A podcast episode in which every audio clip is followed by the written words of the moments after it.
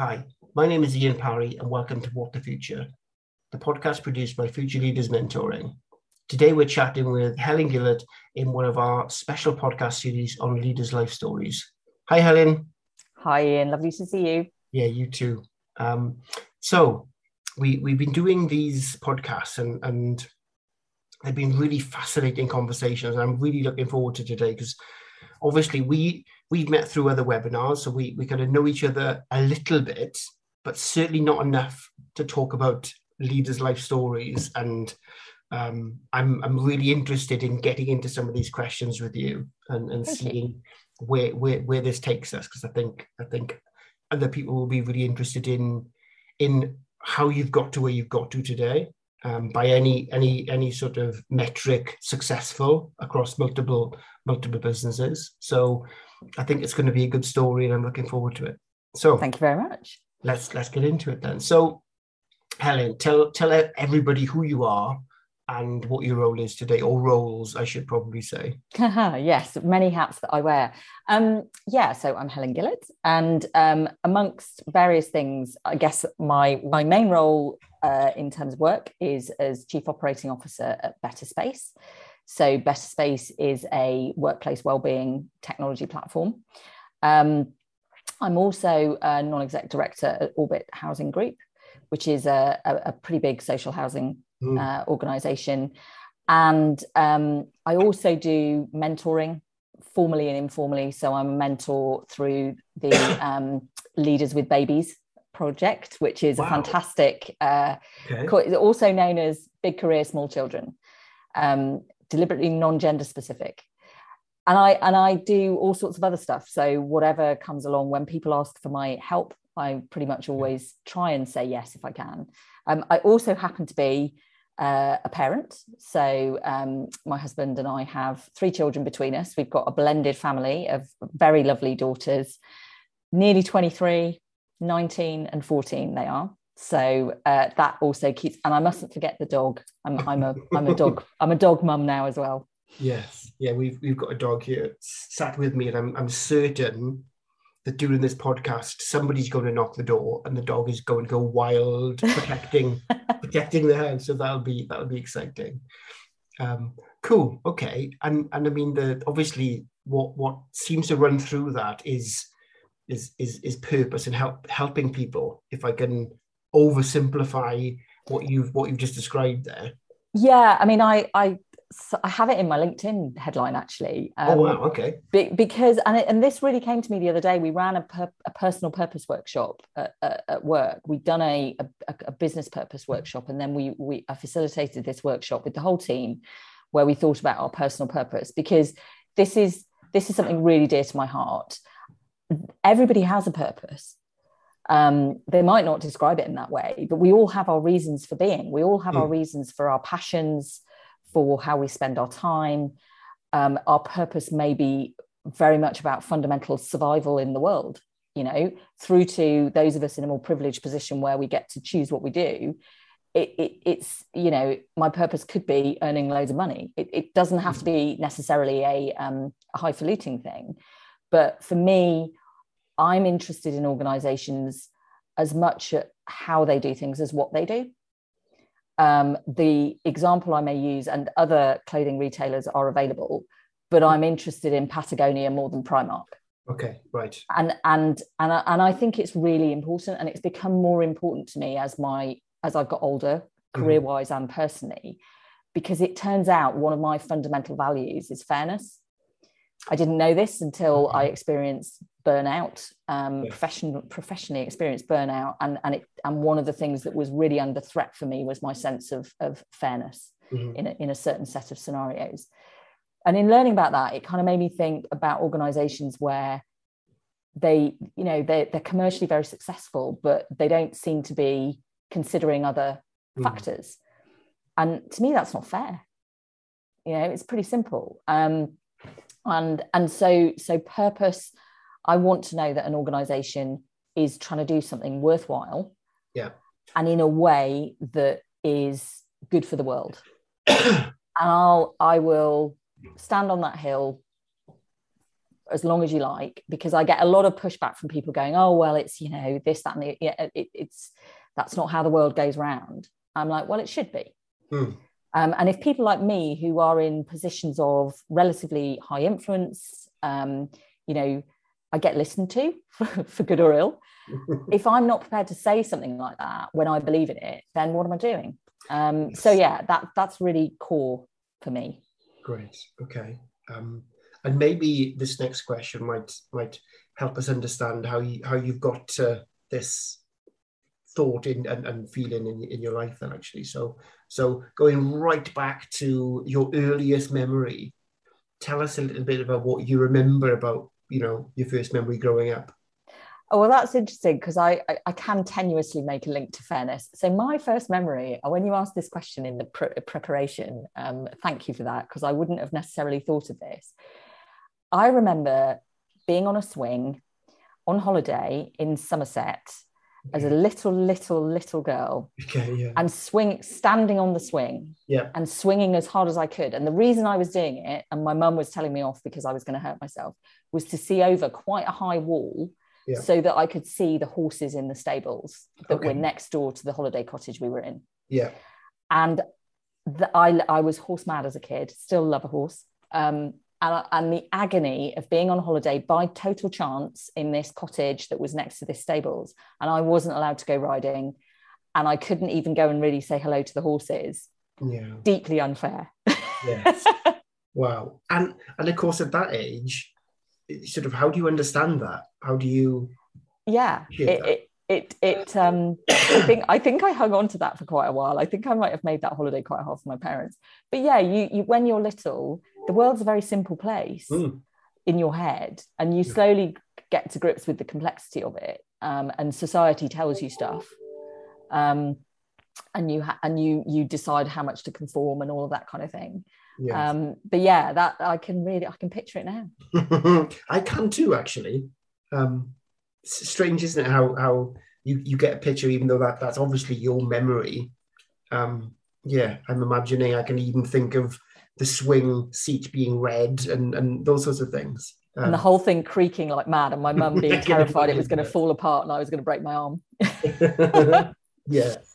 Um, so so so adding a couple of these things together then and you've already given a little bit of a snapshot into uh, a little bit about your where you are today and, and and a little bit about what's important to you but how would you describe your journey to your current role has it been a bumpy ride? Has it been all success? Has it been a bit of both? What what how would you describe it?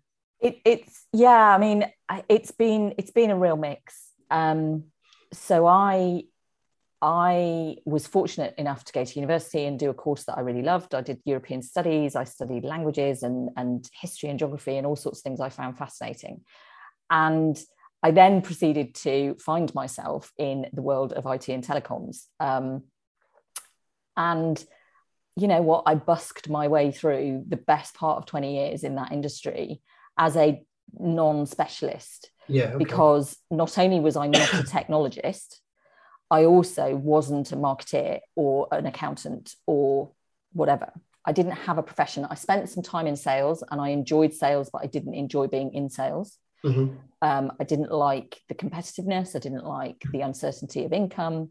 Yes. Um, and so but what was brilliant around about um, 1999, I, I, moved to work for BT, which was a, a, a, by chance kind of thing, and I working there was fantastic because it was so big. There were so many different roles you could do, and I was somebody who, even though I was constantly teased about being non-techie, I was good at some stuff, and I was good at getting things done. I was good at getting on with people. I was good at communicating. I learned pretty quickly. I spent my entire time convinced I didn't really know what I was doing, which is a fear that drives many, many people, often mm. women. I refuse to call it imposter syndrome because I think that's a label that was really unhelpful. But you know, I was brought up to believe that if you worked hard enough and you were prepared to learn along the way, then you could achieve, and that was true at BT. Um, along that way, there were lots of bumps in the road Um, as well as that self doubt, I experienced life events that really, uh, you know, upset my mental health. I spent time as a single parent, um, which is one of the hardest jobs in the world. Um, and whenever a parent, whenever their partner is not around and they go, Oh, I'm being a single parent today, I feel like saying, No, you have no idea. Um, and yeah, and I also experienced stress related burnout because I finished up by the time I was in my final few years at BT, I was pretty senior. I was director of customer service for a big chunk of the business division. Yeah.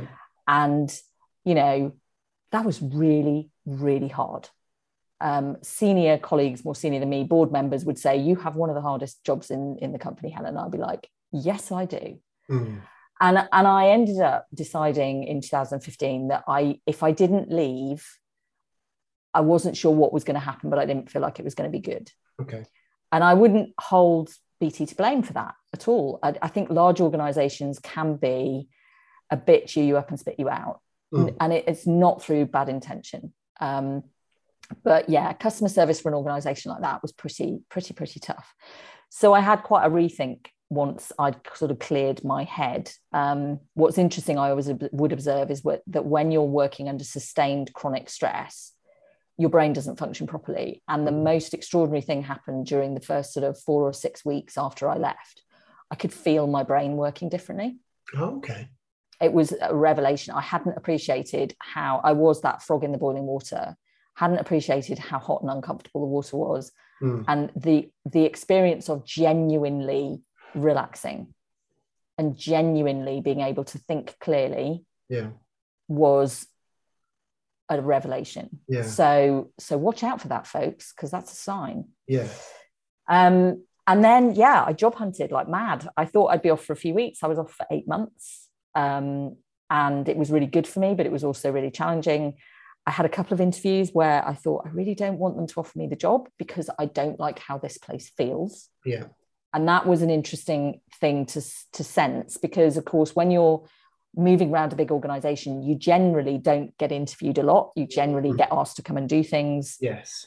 And, and to go out there and put myself on the market, talk to recruiters, talk to hiring managers, or not, because they ghost you, which is a lovely experience. It is. Um, and think, but I don't really, I'm not like it's an interesting sounding job, but I'm not sure I like the sound of the place. Mm. And to then think, but I really need a job. That was quite that was quite hard. And I was very fortunate and I'm going to keep coming back to this. I am very privileged because I've got a really great network, and I'm I'm somebody who has had a lot of help, sponsorship as well as kind of mentoring along the way. Um, a former colleague of mine from BT, who is very senior in a FTSE company, she said, "Ah, I know who you need to talk. You need to get into the water industry and talk to your local water industry CEO, Helen. I happen to know him. So through my network, I got my next role.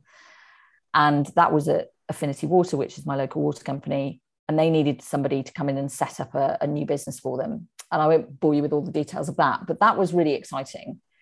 And what was interesting was I went from being somebody who was very cautious personally, risk averse personally, yes. with you know finances and life plans and so on, to accepting a job where Simon said to me, "I don't know if this is three weeks, three months, or three years, would you like to come and and I was like yeah. You know and I would never have done that before. So it was very good for me that I went through all of that. And as it turned out it was four years. Um, and I set up AFB Affinity for Business we became award winning we led at the market in terms of our customer experience classic example of being a water retailer doesn't sound terribly purposeful mm. our purpose was around we were not too big to care Right. Okay. Yeah. Me and my management team, we were all ex utilities of some kind. Yeah. And we had all had that experience of, as an employee or a customer, just being a number. Yeah. And we said, AFB, our customers are going to love us, and our people are going to love us. Yes. And we're gonna we're gonna learn, and we're going to listen, and we're going to learn some more, and we're not going to assume that the way we want to do it is the right way. And that was brilliant, and I loved it um, it took a lot out of me. I cared a lot about that business. And when um, the correct commercial decision was taken by our shareholders that, that they had an offer from, from our biggest competitor to buy us, that decision was taken and I executed it for them. And it's somebody I got asked the other day, like, what's it like being a, a company director? What's it like being a CEO? You know, and, and the subtext was, it looks pretty jammy. You know, you get paid quite a lot, some more than others. Yeah. Um, it, it's all quite high profile and everything. And my honest answer is, it's great, but you've signed up to something. Yes. And at some point, the thing you've signed up to, which is you have to do what you have to do, mm. it will happen and that might include your market has turned down and you've got to make redundancies. It might include you've got to execute an enormous pivot because of, you know, a pandemic. It it might be that there's been a commercial decision made and you have to execute it. Yeah. And that is what being the boss is about. Mm. And it can be quite a lonely place because you don't have peers. Yeah you know, I had a fantastic team. We still have our WhatsApp group for the AFB retired uh, management team, and, and and a lot of um, a lot of banter goes on on there. But you are you are on your own at times. And I remember sitting in a room when the news came about the sale of the business, and that I needed to then that was going to be my next task. And by the way, they don't need two CEOs, so that was me done. Yeah. And I cried yeah. you know and then and then i pulled myself together walked out into the into the office and had a normal day. Yeah. And and it was really hard um to do that. Yes. So yeah learned a lot. Yeah. And that seems pretty natural reaction given all the emotional energy you would have put into that. It's very me right? Yeah. i'm a crier. Some people okay. shout and swear. Some people you know i i cry. It frustrates me at times. It's like this chemical reaction that happens. Um it's particularly um yeah my kids tease me about it a lot. I cry anything. And but you, i think you have to forgive yourself whatever your reaction is yes. and and yeah. process it. And and so we we what i hadn't anticipated at that point because who could was quite what was going to happen with the following year. So this was the new year of 2020 and we'd heard of covid but we had no clue. No and I was thinking, oh, okay, so the, the sale will be executed on the 31st of March. Oh, I'm going to have the rest of the spring and the summer off with the kids, and then I'll look for a job in the autumn. Mm. so obviously went into the pandemic um, and I wasn't really sure what role I was looking for. Um, and I got talking, excuse me, drink to clear my throat talking to a friend who uh, is a chap called Jim who runs this company called Better Space. And I'd used Better Space when they were in their pilot phase with their project. And we'd done a pilot, sorry, their beta phase. We'd done a pilot with them at AFB and it had gone really well. And Jim was wanting my advice on some stuff. And we, got, we were chatting some more. And ultimately, long story short, I joined the board for a few months as an advisor, as a non exec. And then it became apparent they needed a COO. And it became apparent that would would be me. Uh, mm. it, I always describe it as the job I didn't know I was looking for. um, and so, yeah, in the two years since those conversations were happening, we've we've done a huge amount, and it's it's a really it's a really lovely business to be part of. Um, yeah. So that's how I am where I am. Wow. The, the non-exec stuff, just to color in that little piece as well briefly. It, you know, I've always been interested in how boards function yeah. for as long as I've been able to be in a boardroom for whatever reason. And we were talking off camera earlier on about how scary that first board meeting yes. can be when you when you go in there to present. I've always been fascinated by how how do organisations actually function and, and and what's the board's role in that. And and I'm again really fortunate that I managed to secure um, some non-exec positions and and I love it because you you you operate in a completely different way to to an operational role an executive role. Um, it's really challenging and interesting. And and i've been able to go into a whole other market that i didn't know anything about sector of, of social housing. Um, and it's another very purpose driven organization so it's it's a lot of fun. Yes. Um, yeah, I've, I've, written down three things while you talk in there because um, i found it really interesting. And i think there'll be so many people so the first thing I wrote was was people talent, because you mentioned how you didn't have a professionalism mm-hmm. in, in in your all your time in BT, and and and I think there's just so many people that are going through businesses and companies that wouldn't consider themselves an expert in mm-hmm. anything, mm-hmm. but what they are is absolutely amazing with people.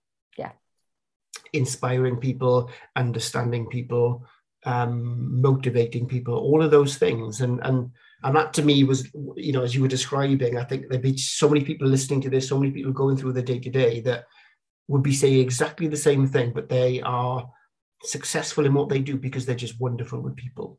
I think that's something I just wanted to pull out there. And the other two words were caring, which I think is something we talk a lot more in leadership these days than we have ever done.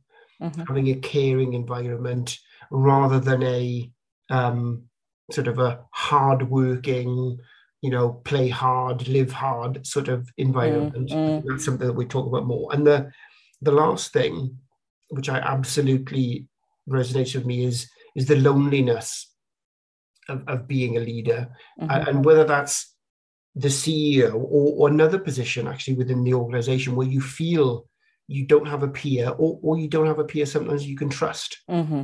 Yes. That, that, can be really difficult. You just don't know who to speak to. Yeah. Um, and, and that becomes pretty hard. And I think the, the, the friend or, or colleague that asked you, oh, how cool is it to be a CEO? That that loneliness, I think you can't can't underestimate that. No, you're you're you're absolutely right. In I mean, I think you know that people point is so important.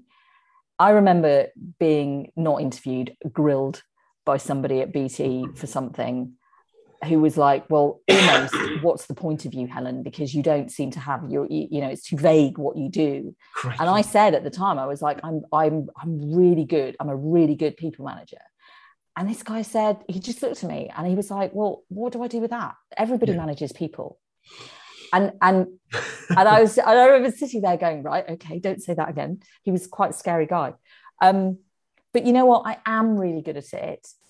And it is really important. And I think one of the things for me that's changed in recent years is people are starting to get that that is really important. Yes, yes. That that just being just you know sounds dismissive being good at what you do whatever your profession is is important but you don't very very very few people succeed entirely on their own mm, yeah even even you know anybody on their own doing their thing as a one person band it is is still dependent on others mm. and if you don't recognize that dependency and if you don't nurture that, those skills and help those people be their very best selves you you won't succeed so it yeah. can be deeply self motivating actually. It doesn't have to be altruistic. You don't have to like people. You just need to be really good at managing them. And and one of the things about that is is caring for me actually. Um you you you're right. In, the olden days it was easy because you just told people what to do and they either did it or they didn't and you either had an argument or you didn't. And you know you got on with some people. You might even have had some friends but you you didn't pretend that it was anything more than that yeah. And I think for a lot of organizations, it's really hard right now because mm-hmm. people who've learned how to do the the hard alpha type leadership don't really know they're not they're not really sure what to do. I mean, as it happens, it's one of the things I'm really good at coaching in because there are like everything, it's a learned behavior. Yes. You know, that there is there is nothing that 10,000 hours of practice can't generate some competence yeah. in. You might yeah. not be the best concert standard pianist, yeah. but if you practice, you will get better. If you ask for feedback, you will get better. And, and if you create, as a leader, if you create a safe environment for people to give you that feedback, you will learn more than you possibly could have imagined. So, so it is, it, for me, it is really, really important the caring. I probably care too much sometimes, you know, and this is me. This is, I, I, I, I was interested to read something the other day about how important it is for parents not to connect their own happiness with their children's happiness. Okay yeah yeah. Because because you just they are individuals. And we we really do have that thing. I've always said you're only as happy as your least happy child. Well when you've got three believe me that's a roller coaster. But if you can detach yourself a little bit as a leader and and be a bit more objective about things it does help. Um, mm. i've definitely cared too much in the past.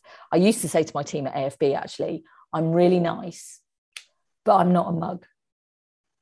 Because that's the other thing you have to watch out for. Yes. yes. Is if is if you are who you are and I am who I am, people love it and I love that they love it, but they also then think I'm a pushover.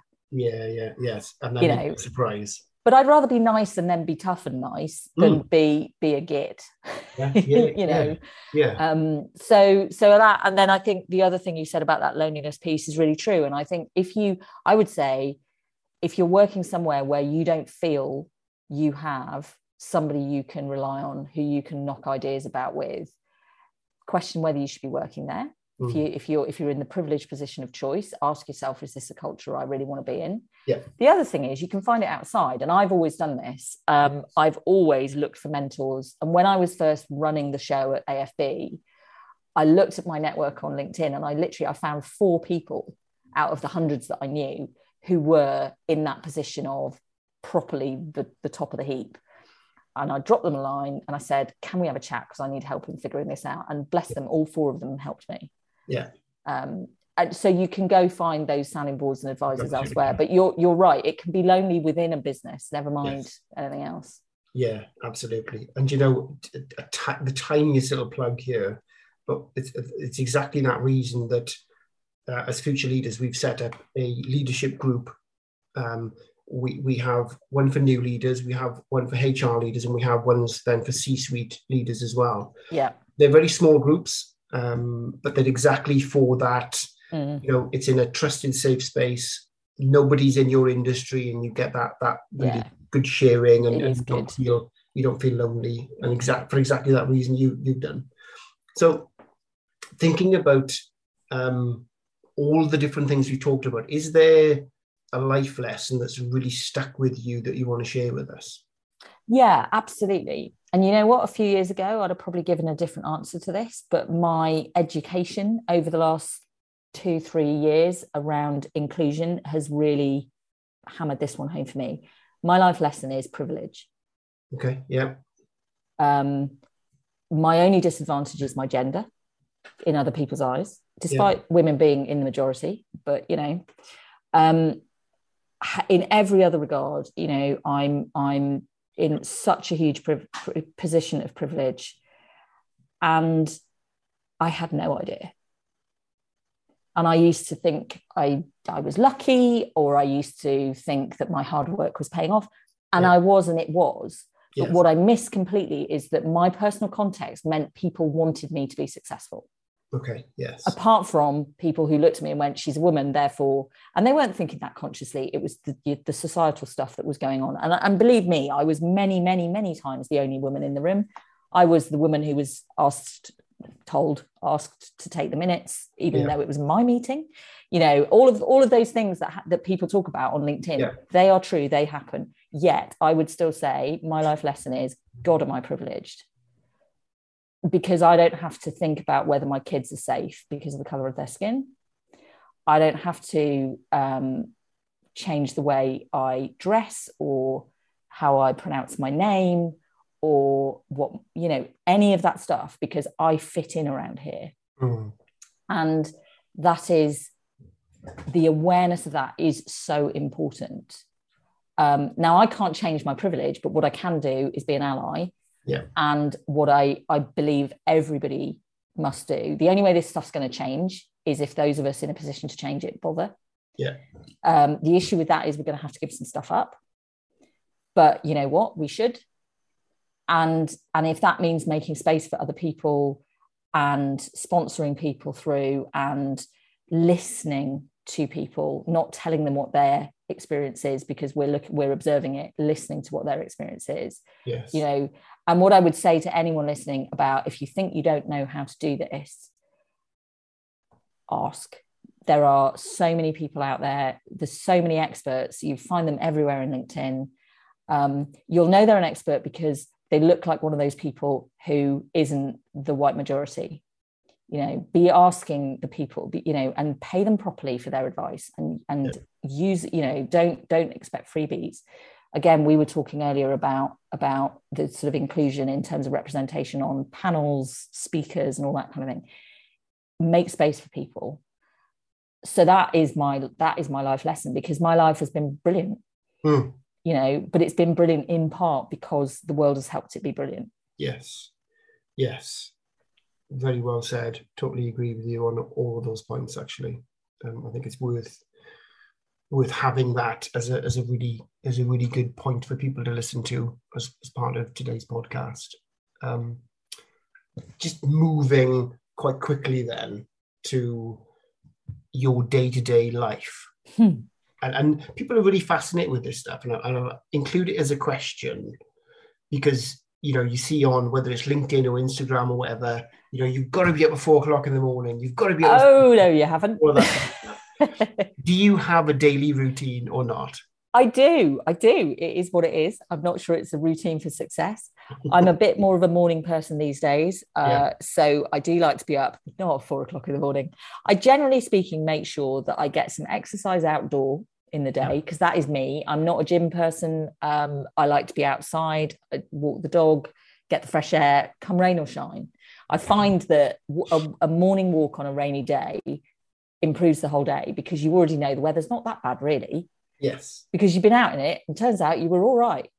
Um, so I do that. I do try and make time away from the screen. So I have a reminder every lunchtime because I need a reminder screen free lunch break. Some days it's half an hour, some days it's five minutes, some days it's an hour. Yeah. Um, but I do try and make that. I also try and take a break around about the time my youngest daughter comes home from school. Okay, yeah. Um, even if she doesn't want to talk to me. I want to talk to her.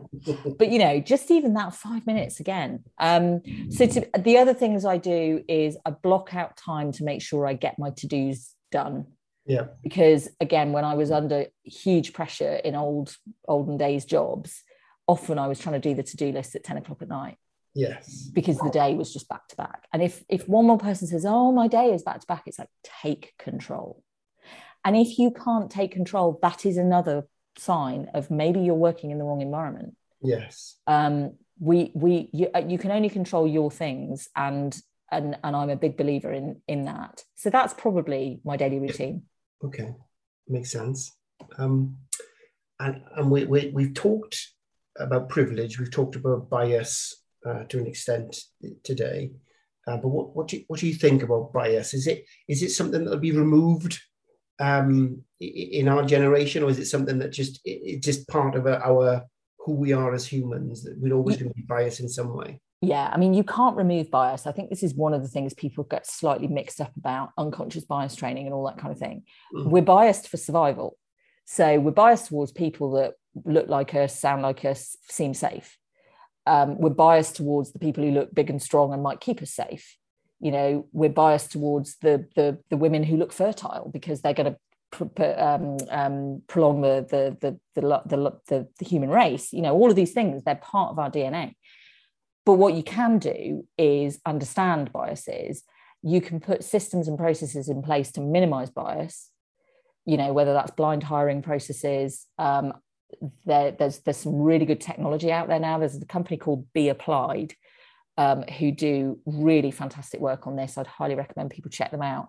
You can hire people without ever having a CV because you wow. go on skills based hiring. Okay, yeah. Right. And I'm more than happy. I won't take time up on it now, but anyone who's interested, let me know because they're that's great. Good. So you can absolutely do things. And the other thing that's happening that will change the, the, the game is the generations coming through don't have our biases. They have different biases but they are not prepared to accept that they're going to be judged differently because they have tattoos or because they're bisexual or because whatever yes. you know and that change is going to happen whether we oldies like it or not um, so but but there will still be biases so this is why the systemic stuff's so important mm. yes i agree um, and then just just finally helen sort of where where next for you? Have you got have you got sort of plans that haven't been completed yet, or you just kind of we, will see what the, the the year unfolds for you? Yeah, I've probably got more of a plan than I've had in a while. Actually, um, it sort of comes and goes planning for me. I'm definitely looking to um, reduce my time on executive work. Um, okay. Better space will need different skills over time, um, and that's that's understood. and I'm looking to increase my time spent in non-exec and advisory and coaching and all that kind of stuff because I really love it. Yeah. You know, I really I, I love it and I'm good that. at it, which is a Yeah. great combination. Um, and I feel like I've got so much more to learn, which I always, I always, always want to have as part of my plan. Yeah. Um, so no, I'm I'm kind of excited about the next six to twelve months because that I want to I want to make that happen. Yeah. Um, and part of it is I want a bit more time for me because Mm. I am that classic person, and it often is women, not always, but I have made time for everybody else my whole life. Um, and I recently went on a. This is going to sound peak well-being industry, right? I recently went on a yoga and hiking retreat in the Peak District. It was amazing, but what it really would, what really struck me, it was it was so good to have no decisions to take. Nobody wanted to know what was for dinner.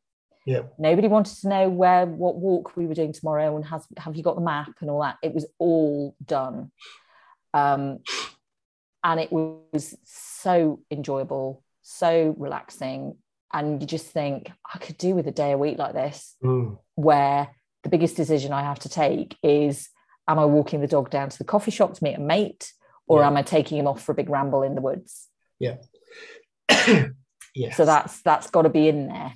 Yeah, yeah, no, that sounds good. And and you know, the one thing I've really noticed throughout the podcast, and, and obviously listeners won't won't pick up on this because they're not seeing your face, but Mm. whenever you talk about people and whenever you talk about helping people, whether that's been using the word help or just other words, your face lights up. You're smiling, you know, you can clearly see that's just something that really gives you a buzz.